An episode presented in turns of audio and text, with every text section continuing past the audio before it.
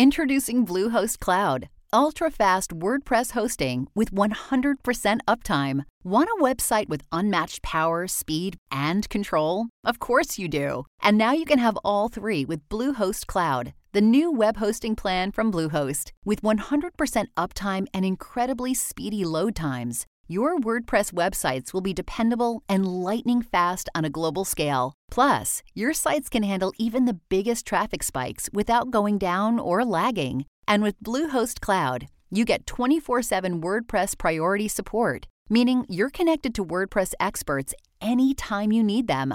Not to mention, you automatically get daily backups and world class security. So, what are you waiting for? Get Bluehost Cloud today by visiting Bluehost.com. That's Bluehost.com.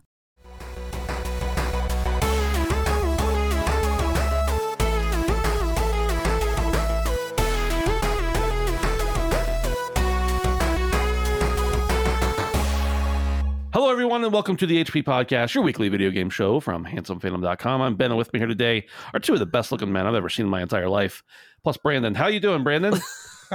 oh, wait, sorry. There's not, there's a, there's just two, just two good looking men. Damn.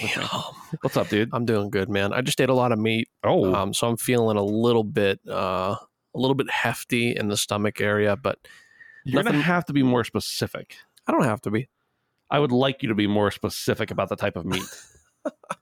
It's not man meat, if that's what you're wondering. No, I- um, I just, I like to talk uh, about all meat. right, all right, all right. It's uh, your good old traditional white people taco night. Oh, nice. Okay. Um, Just ground beef with packet seasoning, my friend. Okay. quick, simple, delicious. I don't know about you guys, but I like to make the biggest burrito I possibly can. I, I mean, it might as well just be meat. What kind of shell did you use? I, I don't know. Some big, authentic. It wasn't like bleach dyed or anything. I'm I just- found them at Walmart. I'm just asking about soft or hard. oh, soft always, dude. You No, like you like your meat with soft. dude. I, um, yes. Okay. Uh, hard tacos. The only time I enjoy a hard taco is when it's wrapped in a soft taco. Yes. That's it. hmm That's it. Hard tacos crumble, they make a mess, and then the meat and the filling goes everywhere. I Anyone agree. Anyone who thinks the hard taco is superior, I'm sorry, but you're wrong. Yeah, I I agree with you. I understand the idea behind the hard taco, but like anytime I bite into a hard taco, it just splits down the middle and spills all my food out. Yeah, so I'm it's like, just- whatever. It's like an inferior utensil for the for I'd meat. rather crunch it up and put it inside the soft taco. Yes. Yes, I do like the crunch. Now, you know, I'll give the hard taco that. Mhm. The crunch factor is acceptable and even wanted at points, Mhm. but um yeah, man. Living living good. Dave, tell me about your meat consumption for the day. I don't think I've eaten any meat today. Okay. That's yeah. I, I, I've I've gone vegetarian today, and that wasn't on purpose. It's just uh, it just so happens I didn't eat any meat today. I am planning on eating meat later. okay. We are throwing some shrimps on the Barbie. And- Ooh. yeah. It's a nice night for. Uh, it's a nice smoky night. I don't know. I don't know about you guys, but we've got all this wildfire smoke kicking around, and it's really hazy and weird. And Dude, a we got smog. We've got Yeah. Well, we've got some of that lingering down here. I got an alert, a weather alert on my phone today. Like I was thinking, like, oh, is there a tornado coming through? I got a weather weather alert. Yeah. Nope, just telling me how bad the air quality was. So I that's from assume the- some of that's from that. Yeah, the wildfires up here in northern Ontario and, and Quebec, they're they're invading. Um, it's it's not good. It's really hazy and weird outside. You know, it's just typical of Canada trying to get in the U.S., spreading your filth. In the most passive aggressive way to light a fire like thousands of kilometers away with the smoke fuck everybody up, including your own people. But, Yeah. uh, It's a good night for uh for a campfire then, yeah. there's a fire ban like all across the province um which so, so i'm on like these facebook groups uh like for camping and stuff and everybody's losing their fucking mind because they've they've like booked camping trips months and months out and bet, yeah. now they can't have a campfire which it sounds like a little thing but i i couldn't imagine going camping and not having a fire Yeah. but you just Yeah. you can't have them now you can't Me have 'em. neither. Yeah. What do they just slap you on the wrist? They douse you with a They hose. probably take you to jail in Canada. It's very possible. dictators up there. It's very possible. Everybody knows how harsh the Canadians are. I think that Justin actually shows up and smacks you himself with a ruler. yeah. I think it's like a Wearing blackface. 25 a twenty-five thousand dollar fine. Wearing 25,000? Jesus Christ. I mean, I guess Oh. if you consider the fact of how much harm it could potentially do Yeah. uh, during wildfire season, then yeah, it's probably actually pretty cheap. You're probably Yeah. getting off pretty cheap. Yeah, I was to say you're probably getting a deal for how many years in prison that you may receive for killing people. Yeah, Um, or just destroy yeah. destruction of property and Yeah. homes. Uh, If you think about it, it's actually it's actually kind of a generosity. That's all Yeah. the more. Absolutely. I mean, So you're saying having a, starting a wildfire is the most cost-effective way to kill people? no, no, no. I'm sure if you actually started a wildfire, the penalty would be much higher. Just it's just the idea of starting like a little fire in your backyard costing you 25 grand. It's like, yeah. kind of funny to me. So do you guys have Smokey the Bear up there or is he just down here? no, he's up here. He's All uh, we we borrowed him. Uh, he's dressed like a Mountie. Isn't Oh he? my goodness. I, yeah. Yeah. I think he's dressed like a Mountie. That's that's a Canadian thing. Sure. so- I Sure. think he was ours first. Uh, Hey, no, that is not Take it, true. take it That's not easy. Take it easy with Smokey. Take it easy. dude my kids so the, my kid my wife homeschools the kids and she had them like for for one of their i don't know requirements had them watch a bunch of like fire safety videos with smokey and everything Sure. and they were like we know all this because i've taught them about like you know yeah, that kind of stuff. absolutely. and they're used to like outside and doing thing you know whatever nature and they're like oh this is so boring and she's like i you just have to watch it it's a requirement that's you know it's part of the school requirements Right. and they're like, "Oh, we know." And the other day we were driving down the road and there was a billboard. Actually, it's in between here and my house. And the uh they, they were both like, "Is that Smokey the Bear? I hate that guy." Like, Oh no. How do you hate Smokey the Bear?" They're like, "We already know everything he says." I'm like, "Yeah, okay, but some people don't. That's the whole point of them. the whole point of them is to not start wildfires." That's right. Come on, dude. I think after seeing the uh, sexual harassment panda in South Park, I, I couldn't I couldn't take Smokey serious. So like Yeah. Yeah. for They my might be children, it- related. It, wouldn't work. Yeah. Do you think they're related? I don't know. I just, you know, now it makes me think of what kind kind of allegations may at one point come out about Smokey now. Now it's got me thinking in that in that direction. Um, I'm questioning everything. Damn, bro. Can you imagine if the panda, Smokey the Bear, and Yogi are all related? There's like a bear safety Wow. cinematic universe. Duty and the Cubs, like Dave's hat. All of them, all in one. Then we have the We Bare Bears from HBO. and know that? Paddington, yeah. And Paddington? Holy shit. There's a bear conspiracy going on. Bear conspiracy. What about Winnie the Pooh? Nah. Was he in that? He's that? he, he's a CIA uh, psyop, I think. He's um, too stupid to be yeah. I mean, MK Ultra agent. he, he he's putting something in that honey. It's the mad honey. damn, bro. You, you see the way Tigger acts. That's LSD. Oh, okay. One oh of, my god! one of the two. He's fucked up. I almost just went on a tangent about Tigger, but I decided not to. It just wasn't worth it. Today, we're going to talk about video games because that's what we do supposedly on this show. Uh, if you've been enjoying the bear discussion, you can go over to patreon.com and handsome slash handsome phantom and support us for as little as a dollar a month. Ad free early access to the show. We appreciate it. And also, if you want to just hang out with us, whether you're a patron or not, you're welcome to do that over at handsomephantom.com slash discord. We would appreciate seeing you there. I wonder if that link works. We haven't had anybody new join in a couple weeks, and sometimes those links like go crazy. Have to peep that. That's a little weird Yeah. because normally we have like at least a couple people roll in every month. Yeah. But lately it's been maybe just no one, maybe no one's listening to us right now, and we're just talking into the void. That is a possibility I've considered. Very. Speaking of things that are a little bit trippy, Twisted Voxel reports that Bioshock creators Judas, that means Ken Levine's Judas, features a narrative Legos system that is highly reactive to the player. Speaking during an interview, Bioshock creator Ken Levine stated that his next game, Judas, will feature what he terms as a narrative Lego system that will be much more reactive. He also mentioned the team is still working on how exactly they're implementing the narrative Lego system in Judas, and they haven't talked about it publicly yet. Regarding the development of Judas, Levine stated that he started with a small team and the concept for the new game system, but no specific game, characters, or world. The development team had to build out everything from scratch, which has ended up taking a long time. He also attributed the lengthy development time to his and his team's commitment to quality and their desire to avoid the high pressure work style of previous projects. He mentions that Levine he mentioned that Lev- the studio has had a lot of people coming in and out of the project, including many people he's worked on before with various games. However, he hasn't really gone into detail about the system himself or itself. So I don't know that I want to get into talking about the narrative Legos or anything necessarily, but just this idea that the game is kind of reactive and all Yeah. that. And also, so recently, Colin, my boss, did an interview with Ken, and I I listened to the entire or I watched the entire thing, but then we had to cut out some for for um release, like to release it to the public. And so I don't want to say anything that I heard on that because I don't remember what was in it that was allowed to be public because it had to go through like the publisher and everything. So I don't want to get too specific, but I just really wanted an opportunity to talk about Judas. Dave, Yeah. you want to kick us just Judas? I mean, does this sound like a fascinating concept to you? Yeah, I mean they're trying something new. Um, it doesn't. You know, we've seen a trailer for Judas, and it it it certainly looked like you know in the same creative vein as what we've seen from Ken Levine before, and and what we know and love with Bioshock.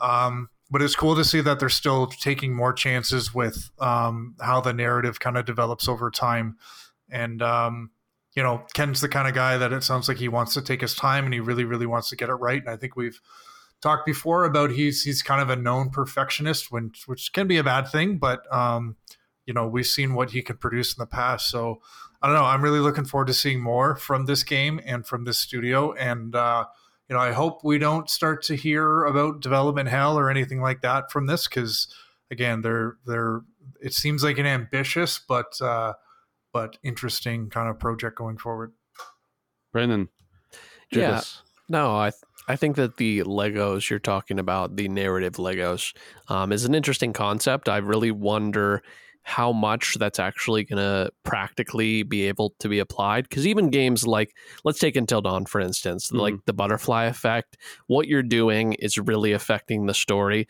And to some extent, it really does. But oftentimes in video games, there is the illusion of choice. And it would be really cool to see something really deeply um, impactful. Um, not many games can do something that deep. A lot of it is usually very surface level. So hopefully they will be able to, uh, you know, make something that's kind of unique. And I, I like the idea of it. It sounds cool. Um, but yeah, I am always slightly worried. Um, you know, when you hear about games. So we'll see. Um, it looks really cool, but we don't really know a whole lot aside from the trailer and this. It's So- interesting to me. He says that they haven't totally worked out um, the system Yeah, because this game's been in development for a long time, and I would imagine if that's a key component of the game, that's going to be in development for a lot longer. Yeah, I didn't understand that either. It seemed kind of like something you would need figured out.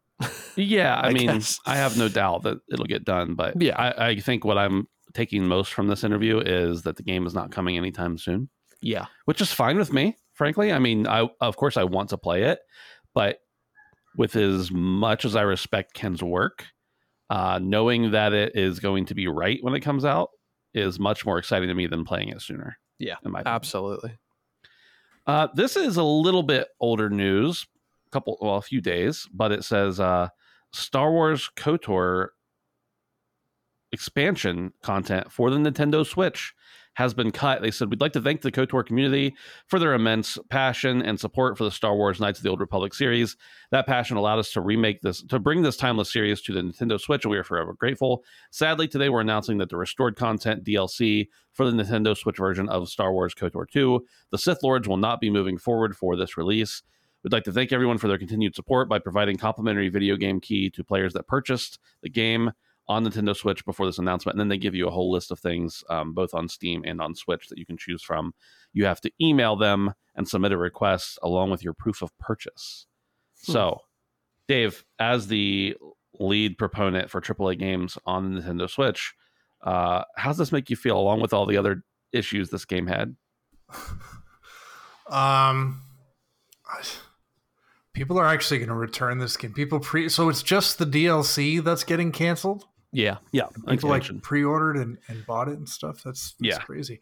It's not looking good. If if you if you were looking for that KOTOR remake ever coming to Switch, then uh, you know I I hang on to your receipts for that. Man, I feel bad for KOTOR fans uh, who only have a Nintendo Switch. I'm sure they're out there. There's Um, probably at least a couple. Yeah. yeah, I mean, if I, I would like to think people who have a Switch primarily play the first party stuff because it really is, is starting to seem like um, third party anything is not the place to be uh, on the Nintendo Switch. So I don't know. Enjoy Mario, enjoy Zelda, enjoy Metroid. Uh, anything else? And I mean, Monster Hunter Rise was good. You'll also you'll always have Oh, that, but otherwise, yeah, I don't know. Get a PlayStation, people. Get a PlayStation. Brandon, do we have any hope and aspire at this point? No, zero. I mean, it's been nothing but bad. Um, I think that this is another step in the ill will of this entire uh, venture on the Switch in general. Um, and yeah, I just I just feel bad for people that are a fan of this absolutely legendary series. Um, you know, being able to play it in a new way, uh, not on PC, and uh, just being disappointed at every turn. So Yeah. it sucks. It it really sucks, and um, makes you wonder why it happened ever in the first place. So As someone who hates Nintendo as much as they love them, which I think is all three of us, but uh, I do love Nintendo. I do love the Switch. I've played pretty much every first party game they've put out on the Switch and many, many indies. And I just am just further convinced that that's the right move. Play some indies, play the first party, like Dave said, and everything else, don't bother. yeah, Unless it's a free to play game or something, and then Right. maybe you could have a shot at it. But do you really want to play a free to play game on the Switch? I guess that that's all you have. You do. It's weird though because every once in a while there's a game that comes along that I'm I'm like that would be perfect on the Switch, and Midnight Suns is one of them, Mm, and it's not happening. Right. Yeah. So Yeah. there's exceptions to the rule, but generally speaking, uh, Switch is a first party machine. And I think I think the reason it would be perfect on Switch is because it's mobile, not because it's on the Switch. Right. So I think that's correct. yeah, Yeah. like so So you could just get a Steam Deck right, for a couple hundred dollars more right. and have better frame rate than you did on the Yeah. Switch. According to Games Business, Games Industry, Games Business dot it, it's a whole thing. I can't read. games Gamesindustry.biz. Uh, the CEO of Sony Corporation has said that while cloud technology holds potential for games, it is difficult and costly to make it into a sustainable proposition. Kenichiro Yoshida discussed Kenichiro. I'm just gonna say Yoshida Sure. discussed cloud gaming in an interview with the Financial Times, where he said that PlayStation firm will continue to look at various options for cloud gaming, but is said to have played down the risks Sony faces if the industry shifts towards this technology.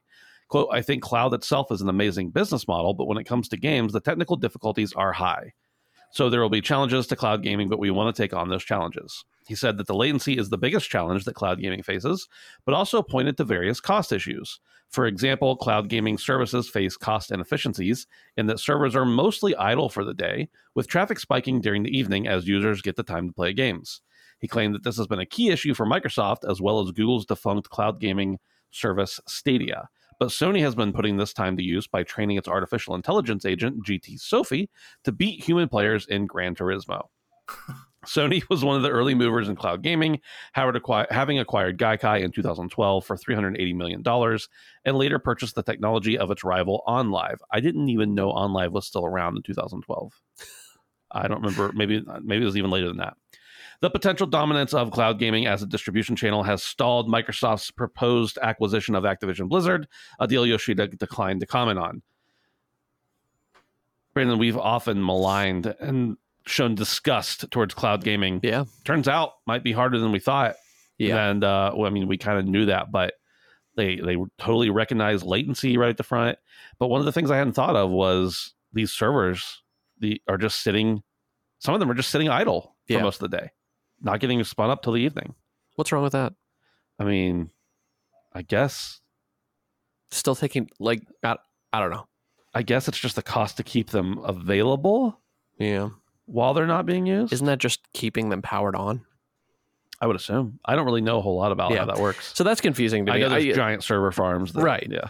No, and clearly, I mean, from the beginning, we've said that this is a technology that is on the cusp of being readily available for most people, but it clearly takes a lot of resources. And we knew that even before this interview.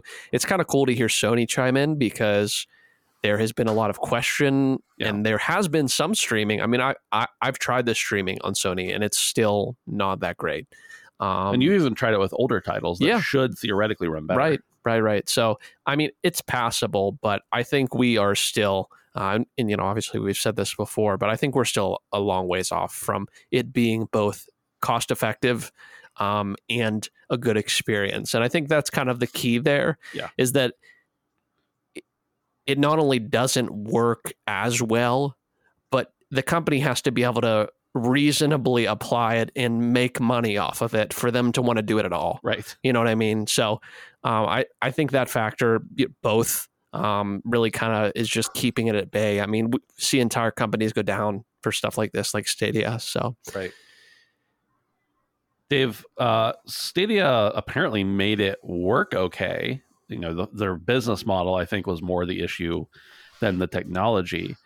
But uh, how's Microsoft doing it? I mean, is it just do they just have so much money they can do whatever they want and just throw it at it? Yeah, I mean they've they've they've got the the financial and, and sort of technological backing from you know Microsoft and and all the you know different infrastructure and assets that they kind of own. So yeah, I mean that's exactly it. They can throw a lot of money at this issue, and um, eh, but I don't know. The more we talk about this, the more I, I think that uh, it's it's pretty much a done deal that we're going to have another generation of consoles. Uh, there was there was a time you know a few years ago when I kind of thought that you know PlayStation Five and Series X and stuff like that was going to be the last generation because we were moving towards these totally digital storefronts and, and platforms. But I don't know this. I, I feel like competitive gaming is it's definitely not shrinking. Um, I would I would assume it's probably getting a lot larger with things like um, you know uh, Warzone and, and Fortnite and, and that kind of stuff. And those are those are cash cows where like latency just doesn't fly. And if the technology doesn't work um, well enough where response time is an issue, then it's it's just not going to be a desirable approach for gamers. Um, so I still think we're a ways away. Um, I'm I'm listening to what you you kind of read here, Ben, um, from uh, the article, and I'm I was kind of wondering like, is there uh, a stance on this that's kind of posturing against, you know, Microsoft's uh, possible monopoly with cloud uh, cloud gaming? I know that's that's the whole reason why um, that European Commission kind of blocked it was like you can't allow Microsoft to have that monopoly. But from a technical standpoint, it kind of looks like they're the only ones who might be able to figure this out. So I'm wondering how this plays into all of that. Yeah, I thought the same thing, Dave. There's definitely a part of me that's like, are they only dissing cloud gaming in order to hurt their competition? Because Microsoft clearly has the lead right now of the people who are doing it uh, in cloud gaming. And so that doesn't make sense. But at the same time, you're right. Like it, it really just says like, well, we're not going to be able to figure it out. right. So how's it a monopoly if you're not even trying to enter the market? I don't get that. I really don't. So, uh, and honestly, it seems like it should be like, well, if somebody can figure it out, they should they should be able to do it. I don't know. And I mean, Microsoft's. I never used Stadia, but I heard it was pretty good. But Microsoft service, at least in my area, is not been particularly great. The couple times I've tried it. Now, in fairness, it could be the internet, it could be my distance from the servers, could be my hardware, it could be any number of things. I don't know, but overall, it just hasn't seemed. It's not that bad right. everywhere else. Other people seem to be enjoying it. So i don't know. I don't really know what the angle here is but it seems like there's probably more than just one angle. My my guess is they were asked questions about cloud cloud gaming and commented on it. Back to nintendo for a minute. Did this out of order a little bit. According to kotaku nintendo switch online gets another weird assortment of classic games. I'm not sure why they uh, why they said weird assortment because they seem like perfectly fine games to me. I mean, we've, we've got Mystery Tower, uh, Blaster Master Enemy Below, everybody two of the two of the most favorite uh, games in the world. Um, Kirby Tilt and Tumble for the Game Boy Color. That is a game that I have memories of, but don't have fond memories of. I don't know if it's a. I didn't have it, but I don't remember if it's good or not. And then Harvest Moon for uh, Super Nintendo, which is a pretty pretty likable game. A lot of people very Yeah. much like that game, and Yeah. that's uh, it's like kind of an early predecessor to Stardew. Absolutely. Really? Yeah. Yeah, so Yeah. Harvest Moon is one that Directly. Yeah. people are into. I, I really wanted to be able to talk about have you guys really used the Switch Online service much? Nintendo Online? I have it. I you both they both shook their heads for all the audio listeners out there. Uh, they both shook their heads at me, so they said no. A little bit. Okay, a little bit. Barely. So I have the subscription, the family subscription for the Switch Online, mostly for cloud saves, Mhm. but also um, a lot of it is because my nine year old, who was a lot younger when we got it, was like he loves new games, but he's very much into playing the NES games and like a lot of uh, older games that just aren't as accessible. And I have the old hardware, I just don't have uh, all the old games. Right. Um, so it is nice for that, but I don't know. I mean, I know they have the multiple tiers now, and you know some things only get added to the higher tiers, which is fine. But the base version, I think, is worth the money if you're someone who enjoys those older games. Now, I pay for it and barely play any of them Right. at all ever, but I will gladly spend thirty bucks a year, thirty five bucks a year, um, for the combination of cloud saves and for the opportunity for my kid to be able to play old games that I just know I don't, I'm not going to have access to. Right. It seems like a worthwhile endeavor to me. No, yeah, I feel like the library has grown significantly since the beginning of the Switch. Yeah. Um, there definitely is value there now where I feel like maybe towards the beginning it was a little bit iffy. They've done a decent job in in making it enticing. Um, you know, obviously you have to be interested in playing the old stuff, but um, Yeah. Yeah, no. Props to them for and I love that they put stuff like Game Boy Advance and stuff on there. I mean, I feel Yeah. like that's wonderful. So I agree. Put fucking Pokemon on there, you goddamn cowards. I think they are the old that Pokemon. The Yeah. old po- really I don't know about all That's of them, but I think there's a couple of of the original Th- ones that would be awesome. that have been either announced or rumored. Yeah, but that would know be- how Nintendo and rumors. Yeah. it's a weird world out there in the Nintendo rumor space. Uh, according to 505 Games, they say that exciting news comes out of WWDC 2023. That's Apple's event, for those who don't know. 505 Games are partnering with Kojima to bring Death Stranding Director's Cut to Apple's Mac later this year. Uh, this was a big thing in the um, WWDC, you know, the annual conference that, that Apple has to reveal a bunch of stuff.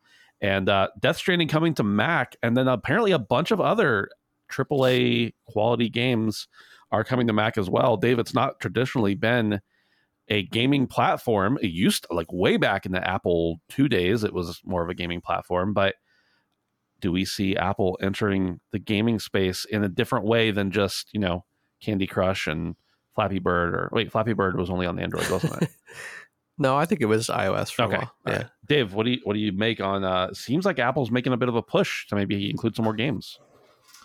Yeah, I'm wondering if they're if they're testing the waters or if they're just trying to satiate that kind of um, appetite from from those hardcore Apple people to see what the you know what the appetite is really like for for gaming. Um, you know, they have streaming devices out there, and um, I'm thinking about like every time I turn on my Fire TV, I get an ad for Fortnite running on Luna, and I'm like, that's Yeah. that seems really cool. I'd like to try that. Right. Um, so you know, with Apple TV, and we've seen that Apple is is investing a decent amount of money in in some of the content that's coming up on Apple TV to compete with like Netflix and Prime Video and stuff.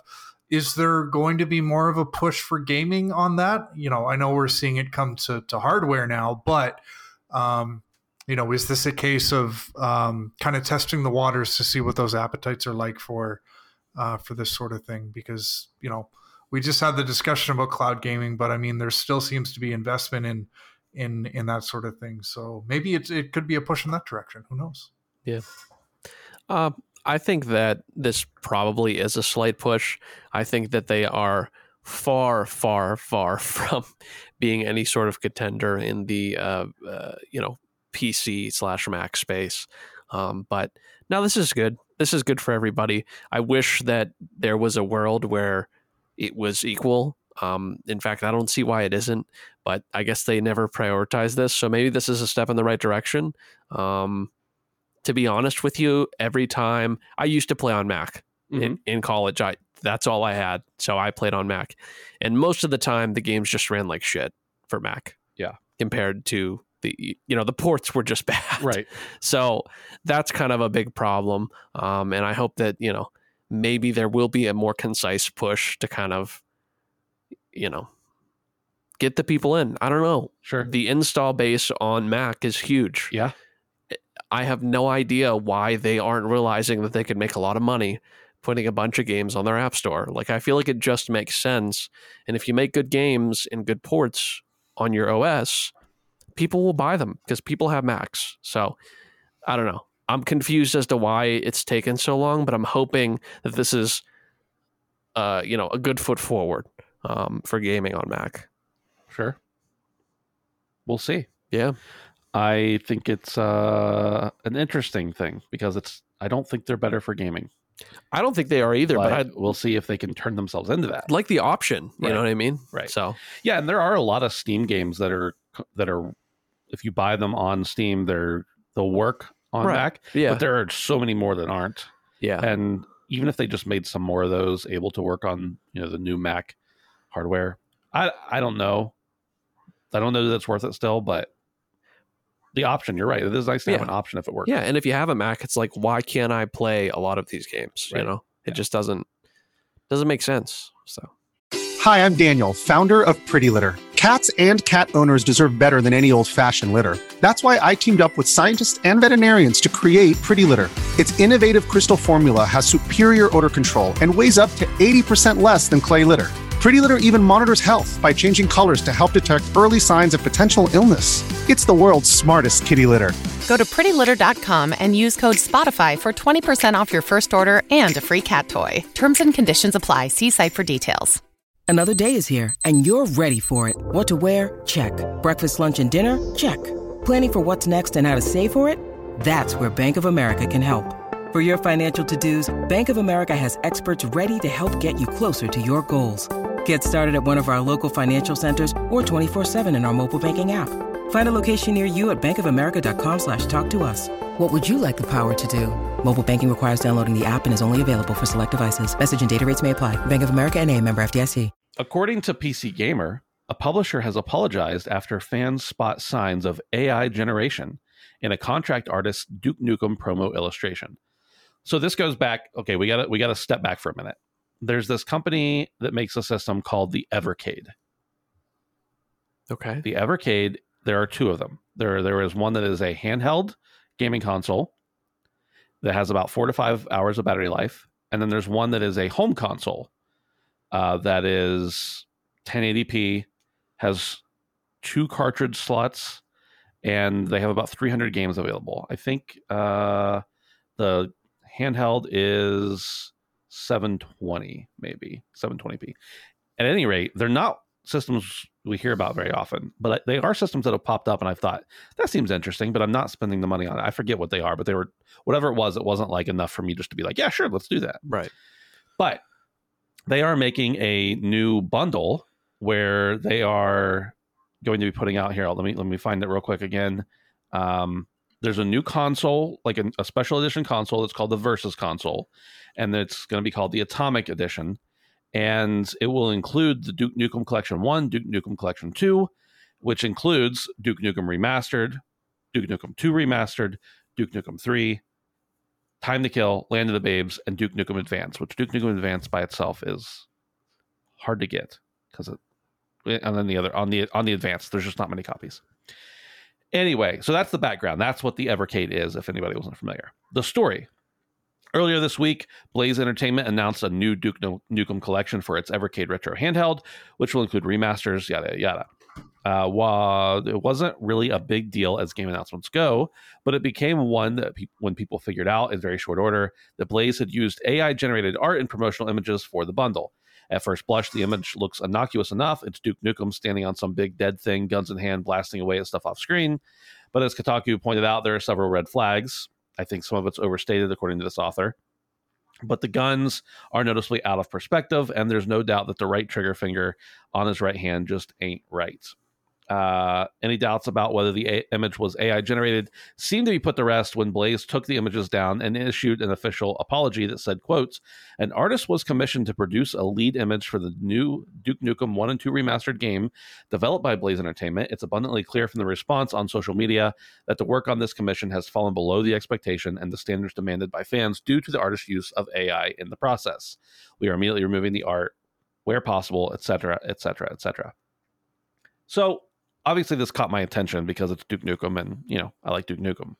But it also caught my interest because I'm really fascinated by AI and what it's going to be able to accomplish or be able to destroy in the future. Yeah. So Brandon, Yeah. your thoughts on yeah, we haven't quite prote- perfected Duke, um, Duke Nukem or AI art. right. Uh, but how do you think? I mean, does this impact the, the industry in bigger Yeah. ways going forward? We, we right now we see basically like, you know, they're they they hired somebody Right. and it appears he just generated something with an AI.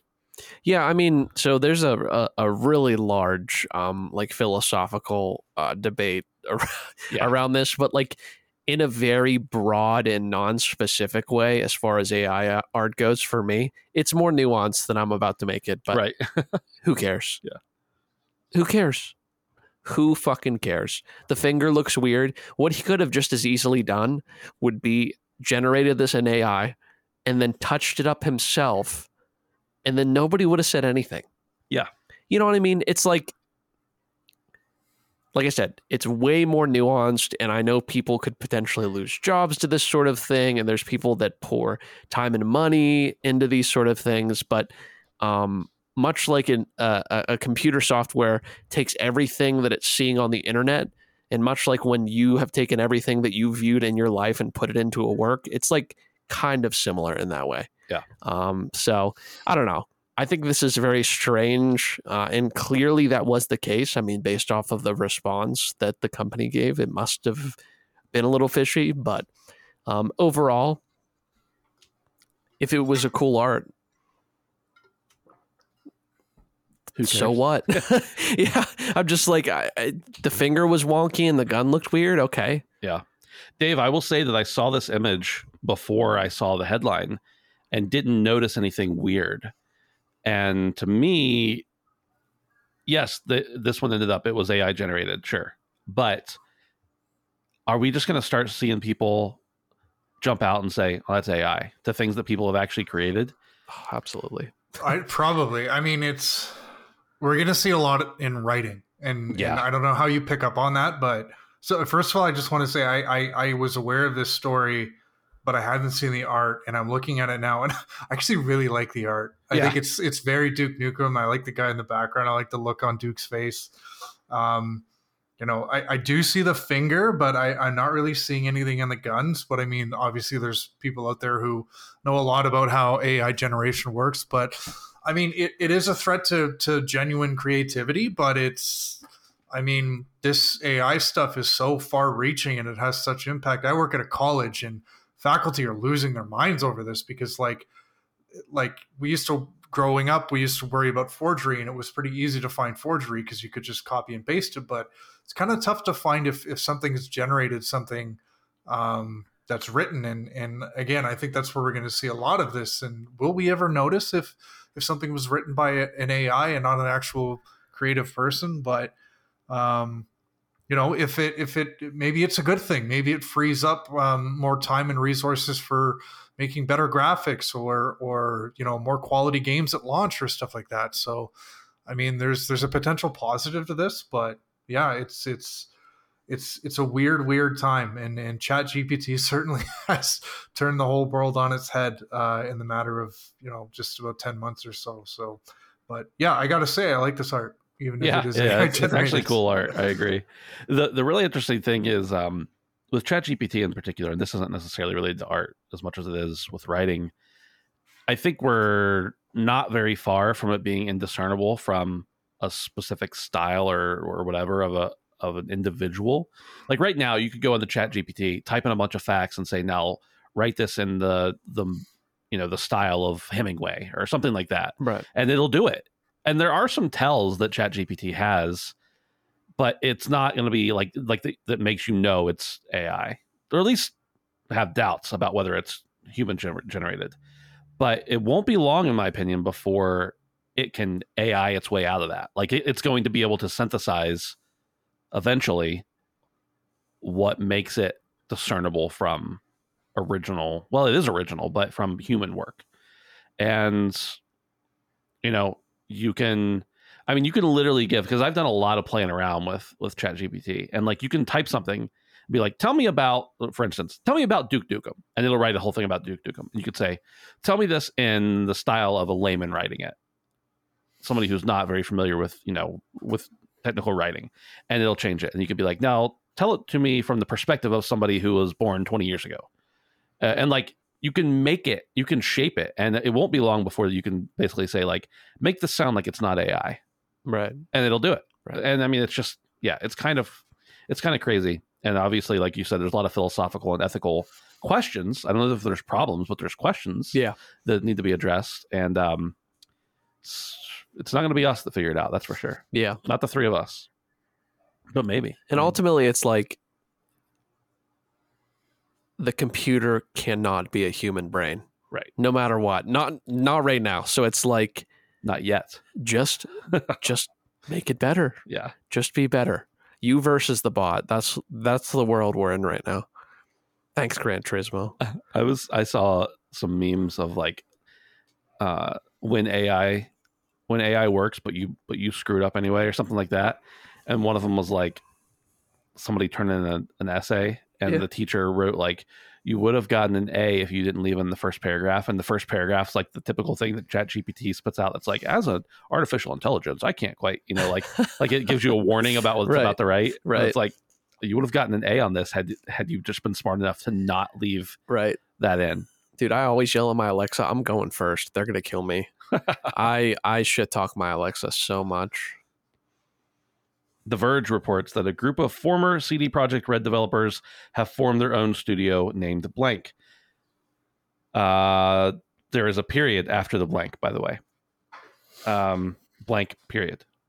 Quote, we're thrilled to announce Blank and to start expanding our incredible team, said Kanik, who worked for the Cyberpunk 2077 developer for 15 years before co founding Blank. Blank is one of a number of studios born from former CD Projekt Red developers in the last couple of years. In 2022, Rebel Wolves was founded and is working on an AAA dark fantasy RPG. Dark Passenger was also formed last year with its team working on an online multiplayer co op game set in feudal Japan. It is perhaps a nod to their studio's unique name. In what is a perhaps a nod to their studio's unique name, Blank's founder stated in the press release announcing the company that it's committed to bringing beautifully crafted games and unique experiences to players, favoring novel territory rather than well trodden ground. Now, Dave, I wanted to bring this up because we talked a little while back about how all these people from Playground were going off and making their own studios. Now we've seen, I think this is the third or fourth studio in the last year or so coming out of uh, CD Projekt Red. Is this is it good that people are leaving well-known studios to create smaller ones, or is it something to be concerned about? I think it's good. Um, all it's going to do is breed more competition, um, both you know in creating games that we love, but also in creativity. Um, I think it shows that you know a lot of the the stronger players in this industry aren't willing to stand or, or sorry are willing to stand up to um, shitty work environments and and I think what we got out of Cyberpunk 2077 was was a result of that. So um, you know, it shows creators in the industry that there are greener pastures out there where they can continue continue to do what they love and and do it in in an environment that uh, is a little bo- bit better for you know kind of mental health. But it also shows those bigger developers um, and publishers that like you can't pull this shit like for too much longer because people will leave, and there are opportunities out there for them to um, you know make something in a better environment. So uh, this is good, and and I do like seeing when um, developers leave kind of larger studios like this because like they generally make good stuff. Um, they also are, you know are able to take with them their creative freedom and like the Ascent. That was one of my favorite games from two years ago, and I'm pretty sure Neon Giant that studio was an offshoot. I think it was from CD Projekt Red. I'm I'm not Oh, okay. sure, but Yeah. um, yeah. I mean, this usually results in in good, not only good product, but you know a better um, sort of way of of making video games. So I'm all for seeing more of this. Brandon. Yeah, absolutely. Um, just kind of what Dave said, honestly. I mean, I think new studios often mean uh, new IP. Not not always, um, but I think that in in expanding games industry is always something that I encourage. You know, we talk so much about how we love new IP, and this is exactly what's happening. I mean, we're seeing it before our eyes. Um, you know, developers being able to potentially be more creative in a different way. Um, and exactly what Dave said. I mean, some of the best games that have ever been made have been made from game developers who have left. Maybe they haven't always made their new, uh, you know, their own studio, but um, sometimes uh, a shift in career, a shift in scenery, so to speak, um, is kind of just what these people need. So um, this is good. This is great news, and I love seeing over the past year or two, we've seen so many studios pop up, um, and it's just a good time uh, to be playing games because it doesn't, it doesn't seem to be slowing down. It really doesn't. So, Yeah, I pretty much entirely agree with what both of you guys have said. The only pushback I would say, or at least maybe not even pushback, but food for thought, is not all of these studios are going to work out. no, And certainly. That's num- just, I mean, that's numbers. capitalism. Yeah, it's just numbers. but um, it kind of makes me sad to know that like people are going off and leaving steady jobs that are very creative to do their own thing, and some of them are going to fail and maybe not even get the game out, let alone have the game do well. And so it just um, potentially more disappointment for players, but more importantly, in my opinion, disappointment for people who are making the games. But I think that's a very minimal risk for the potential benefit of more games, more great games for that matter. Yeah, absolutely. Uh, a couple more here. Um, Twisted Voxel says that they spoke with Bryan. Inti- Intihar. I, I, I've seen his name for years. I just realized I don't think I've ever said it. The creative director for Marvel Spider Man 2, and he said that the game's world map is around twice the size of the one found both in both previous games. In terms of new locations that have been added to the game world, he mentioned both Queens and Brooklyn. According to him, according to the creative director, Brooklyn and Queens are rather small residential areas, and they have their own charm in comparison to Manhattan. He added that Insomniac has created exciting new situations that haven't been seen in prior entr- entries, such as battles taking place along rivers that pass through cities. With regards to the game switching between Peter Parker and Miles Morales, game director Ryan Smith told Famitsu that there are sections where the character switching is dictated by the story mission at hand. However, when exploring the open world outside of story missions, players can freely switch between both characters. He said in a message to fans that he wants players to feel that Spider Man 2 isn't just a sequel, but a new experience for the two heroes. The personal conflicts of Peter and Miles are also depicted, and he hopes fans will find the parallel between both individual stories interesting. Brandon, I mostly wanted to talk about this. Uh, well, of course, I like the idea of of it being a bigger world, and I assume much of Manhattan will be recycled, uh, hopefully upcycled as well, but also the expanding opportunities. But I just kind of wanted to get another. After it's been a couple of weeks since we've seen footage from Spider Man, I wanted to get another gut check on how you're feeling about the game. Yeah, no, it um it's obviously very exciting. Um I think that having not finished the first Spider-Man game, I feel Wait, like what? I I never finished it, man. I I liked Miles Morales way more than the first one. I found the first one kind of boring. Um, and I think I was trying to be too broad with my scope of what I wanted to accomplish in the game instead of just like mainlining it. Um, which is what I do with a lot of open world games. Sure. But um, Miles was like the perfect package for me. So to hear that it's larger, I guess, isn't necessarily a good thing for me specifically. I think for most people, it would be a better thing. Um, I love that there'll be a variety of different environments. Um, I think that a more residential area would definitely be slightly different than what we've played before. Um, and we've obviously seen the footage. Unfortunately, unfortunately, Yeah. um, from the river sequence. Um, so obviously, really, really cool. And I love to hear that you'll be able to kind of GTA it and switch to whatever character you want at any point. I think that's really cool. Um, Most any point, not story. Right. Yeah. Right. Um, but no, I think that's going to be unique. Um, and definitely will bring a different vibe to the story in general, um, based off of what we've already even seen. So, uh, this is good. I have no doubt that this is going to be an amazing game. Um, yeah, I guess I'm just excited for it. Nothing new to add, really. It's just it looks good and it's going to play good. I'm confident um, that there will be very little issues around this based on what we've already seen. We've seen too much for it to to you know kind of fall on its face. I think. I agree. They do some great work, especially with one of my favorite IP.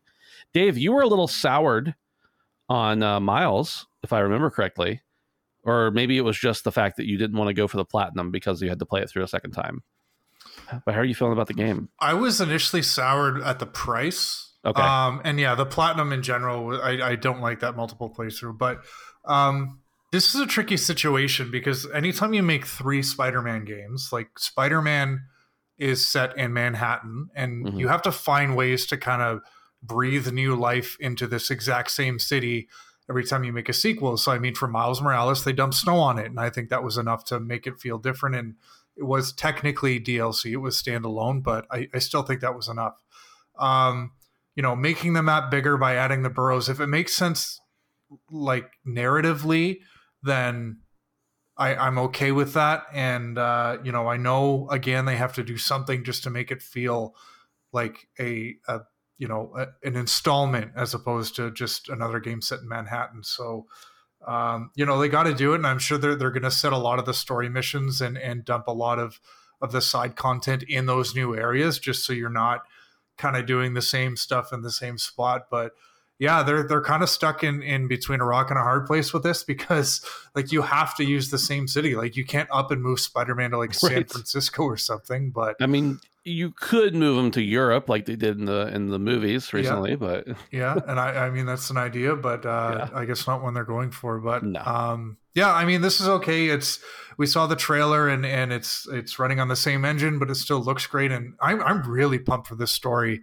Um I think the way they've got it set up with uh you know um Kraven the Hunter coming in and and you've got, you know, Reptile running around the city and Kraven's hunting him and and you know Peter's all pissed off and, and Venom is lurking around somewhere. Like it, it's really intriguing sort of story setup. So I'm really looking forward to this one. And uh, you know, my my expectations are low when it comes to the open world because again, what what more can they really do with that? So you know, we see something like Zelda where it's like they kind of use the same world for Tears of the Kingdom and Breath of the Wild, but they they added like a sky in a, in the depths and changed a bunch of stuff. But like you you don't really have that creative freedom in this particular universe, Right. So yeah. Yeah. Yeah, I mean the kind of the appeal of Spider-Man is the New York aspect of it.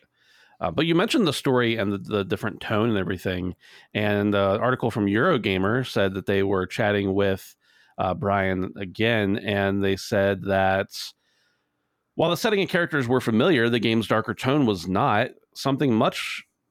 The darker tone was not something much discussed online afterwards. I'm getting confused at the writing here, but basically, the quippy and amiable Peter Parker now seemed frustrated and snappy, while his new symbiote suit gave off a very different reptilian like vibe. Parker seemed to relish in this suit's slithering, writhing potential and slammed his adversaries to the ground with simmering range. Rage, not range. Man, I'm having a rough time here.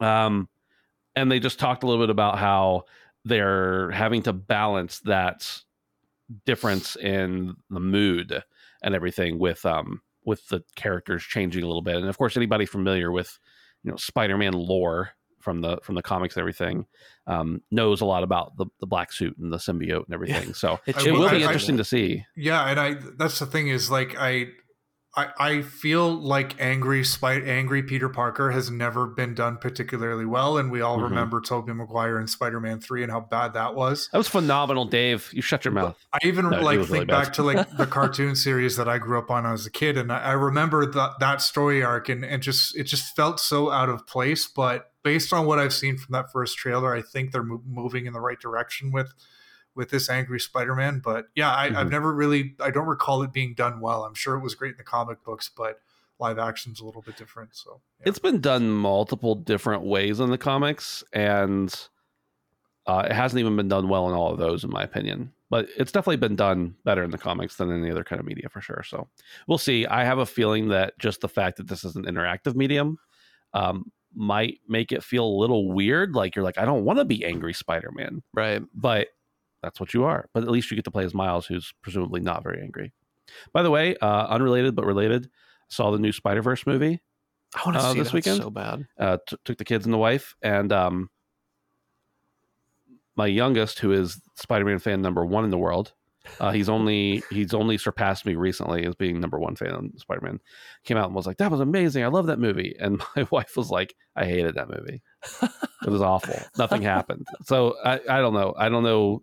She's she did admit there were some redeeming factors to it, but she just didn't like it as much as the first um, Spider-Verse movie. So Was there? I thought it um, was great. Was there uh, Spider-Man footage from the video game in the movie? I I- think I saw that. If I told you that, it'd be a spoiler for the people who don't want to know. True. We'll see. And also, I don't think so. I'll I don't have to remember that. Dude, I swear I saw on maybe somebody doctored an image, but I I swear on like a monitor that's like off to the side, there's like Sp- Spider-Man video game gameplay. Oh, that may very well be the case. I there's a lot of things in the first one that I didn't pick up till like the second or third viewing of it. Yeah. and of course I've seen that movie many times because my son loves it. Um, he uh, his next in line is the one where the magic guy is in it. That's what he told me. Okay, Um, that was uh, No Way Home. that's a good Um, one too. Yeah, Jig Gyllenhaal. yeah. Uh, wait, was it No Way Home? You're talking about Far, Far, from, from, home.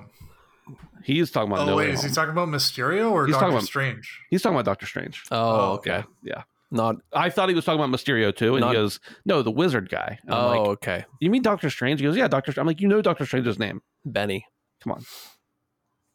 I wanted to say this last piece of news for uh, right before what you've been playing section. According to Wario, who broke down a, an article from Business Wire that I'm not reading, says Diablo 4 launches and immediately sets new record as Blizzard Entertainment's fastest selling game of all time. Quote, in the four days since early access started on June 1st, Diablo 4 has been played for 93 million hours. End quote. Jesus. Now, they didn't give um, uh, details on how many copies had been sold, as far as I could tell, but 93 million hours in four days, that's a lot of hours and probably a lot of players. Dude, we can cure cancer. We can. We just won't.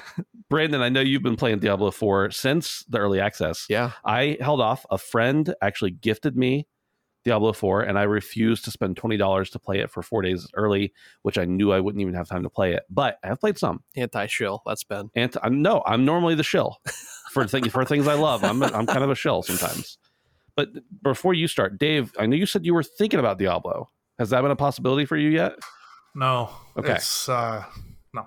Okay, that's I've fine. stuff going on in my life, it just doesn't make sense to pay that right now because I'm going to be moving and stuff. But uh, yeah, that, I just I have to say I love it is so Blizzard. It is so Activision Blizzard for them to uh, capitalize on their colossal server fuck up from all those years ago with Diablo that everybody remembers that. Like every time there's a launch like this, like people just remember. And you know, um, what was the other one that recently launched? Overwatch 2. Overwatch. Yeah. It's like th- there's an opportunity here for us to over or charge extra for people who want to get in early when there's shorter lineups. yeah. So yeah, I mean, That's good true. for them. That's a good point. And for for the, what I understand, uh, there have been very few issues. Yeah. as far as server minimal. go. Yeah, Minimal. I think that server slam they did, and when they said they thought it was going to be a good launch, paid off. Yeah. for sure. Yeah, but Brandon, um, I figured lead into you. Yeah. talk about Diablo first. man, um, it's gonna kind of spoil my what what I've been playing. Well, but- this is what you've been playing. Oh, this is- gotcha. yeah, this no, it's been it's been wonderful. Um, I did get it the full four days early. Mhm. Um, it was the perfect opportunity to be able to play it on a Friday night.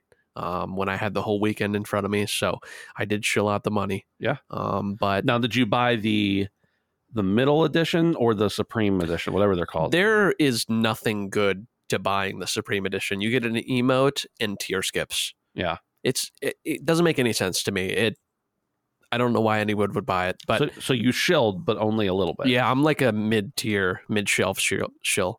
Okay. Um, but no, it's just as good as the beta. Mhm. Um, super excited to finally get my teeth into it. Um, to really explore the world. Uh, there's still so much of it I don't know, and I love that about it. Um, I've only built one character so far, the Necromancer, but we'll be starting another character tonight. Um, and really just am enjoying the story. I I, I think that I, I say I'm enjoying the story, but I love playing Diablo, and the story is really interesting. Like the cutscenes really help to break up what what wasn't there in the past. Mhm. Um, before it was just like a lot of third person view and you know people talking. In past games, you mean? Right. Yeah. Exactly. Yeah. Um, but I think that you know the pacing has been really cool, and the cutscenes from Blizzard are always super, super top tier.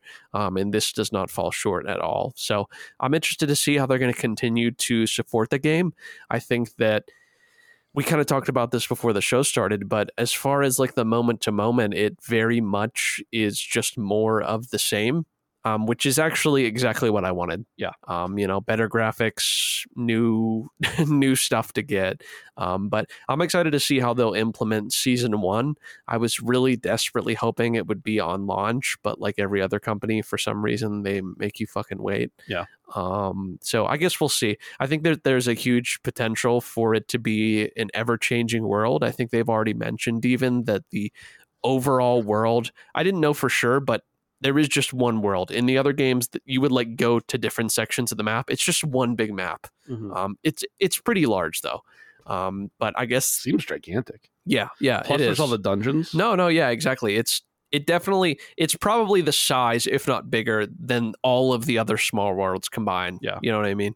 So, um, but I think they've already said that uh, the world itself will be changing Mhm. um, throughout. So I'm going to be interested to see how that kind of refreshes the game. And I think they've always done a decent job at um, supporting the Diablos post launch, Mhm. um, at least with things to do.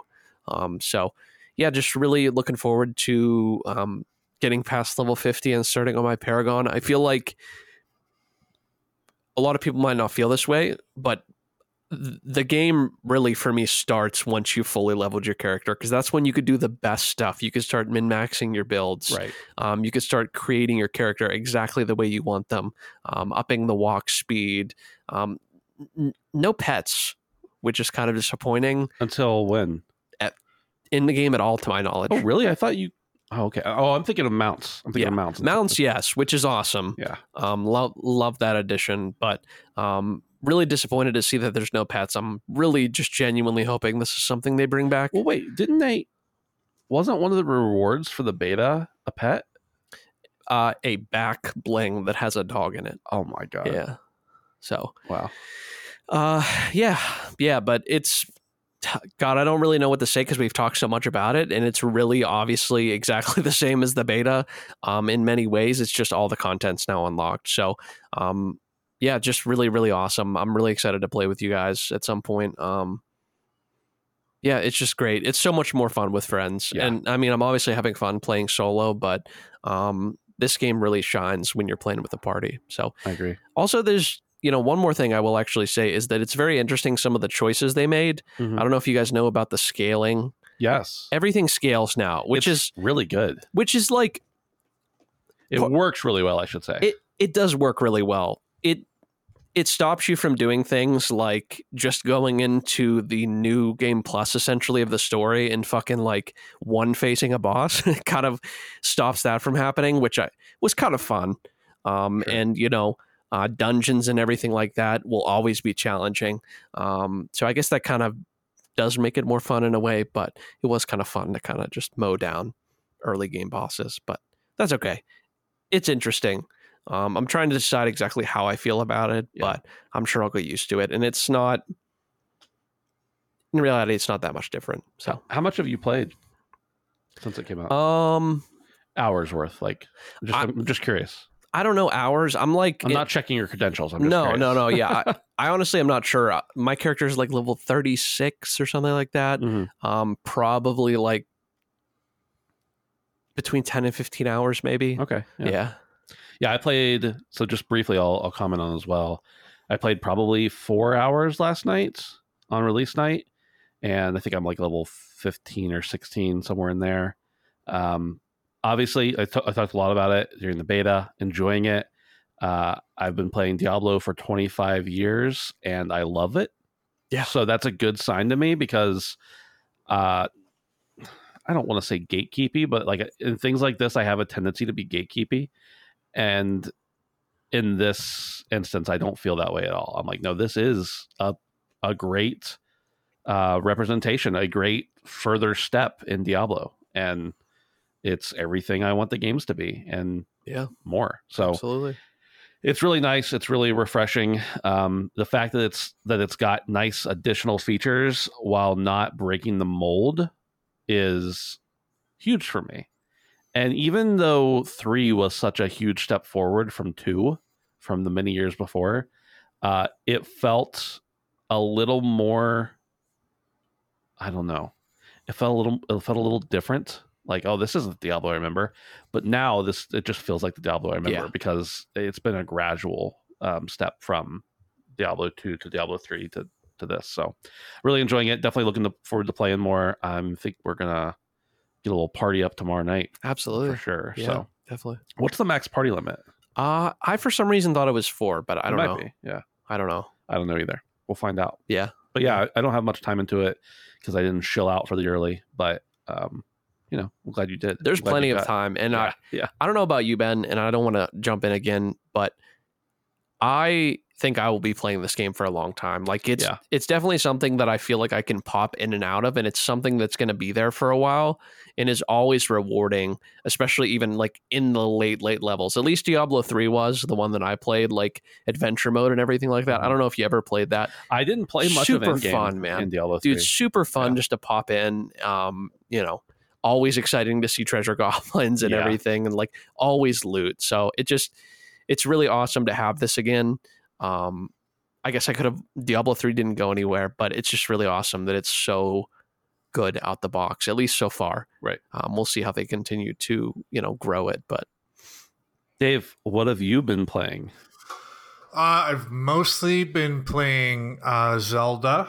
I've spent most of my time this week playing like side stuff. I'm I was just kind of heading to the last of the first four temples, the Gerudo one, and I just thought, you know what, let me just explore a little bit more. And I had a good time kind of taking that approach.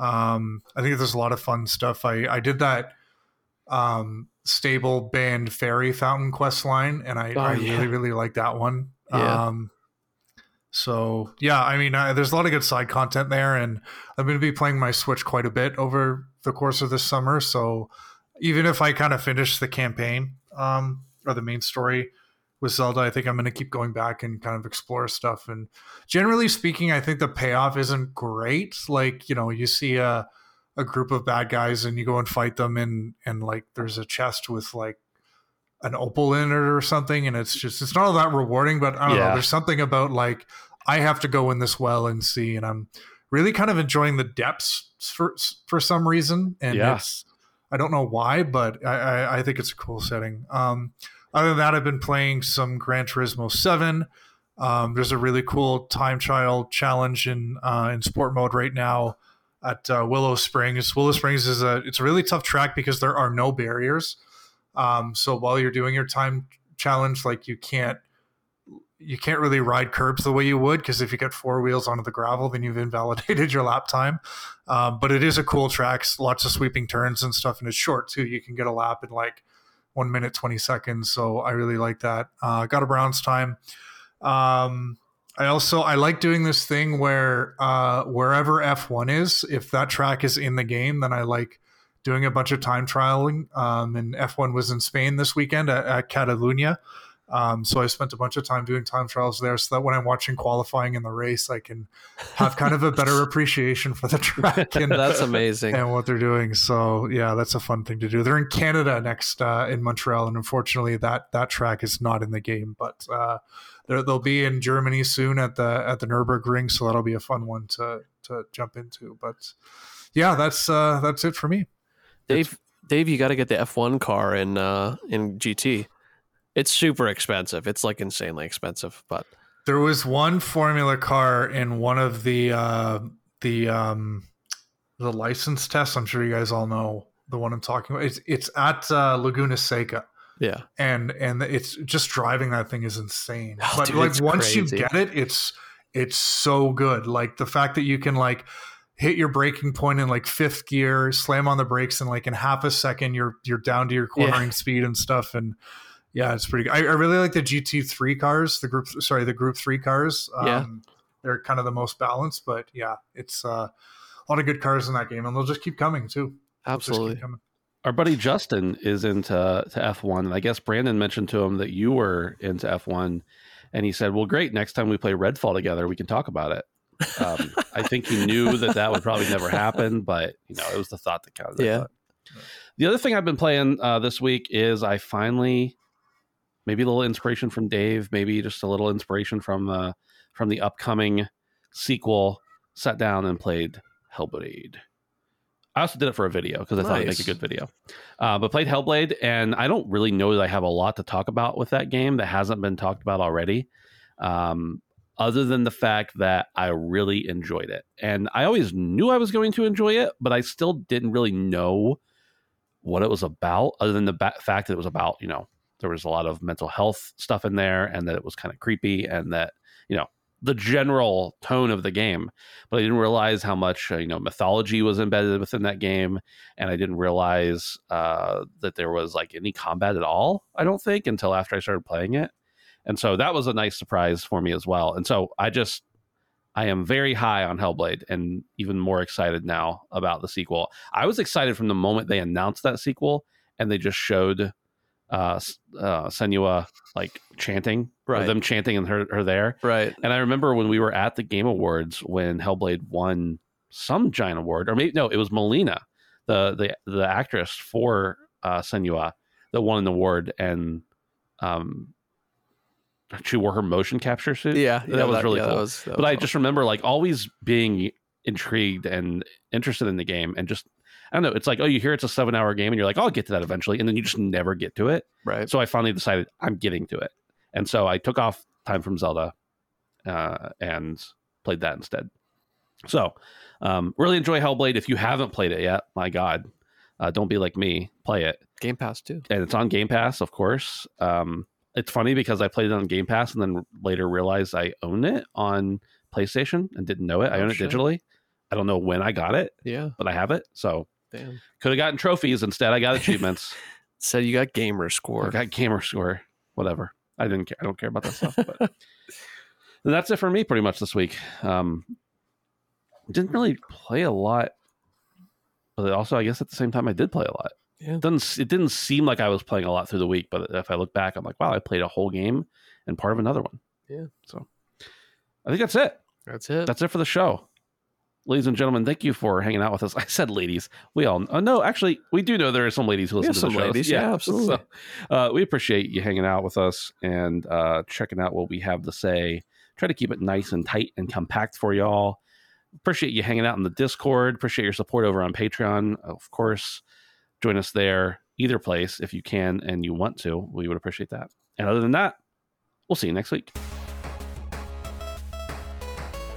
The HP podcast is brought to you by our patrons over at patreon.com slash handsome phantom. Thanks to our producers, Grabalicious, Christian Snow, Rainick, Chris Bylock, Derek O, Nuke Dukem, Brian Parrott, H-Trons, Maurice Bays, Passive Pixels Edwin Castillo, Boots, Poot, Jared, Josh Cummings, Edward Walton, Charles Peterson, Toby Ryland, Wormhat,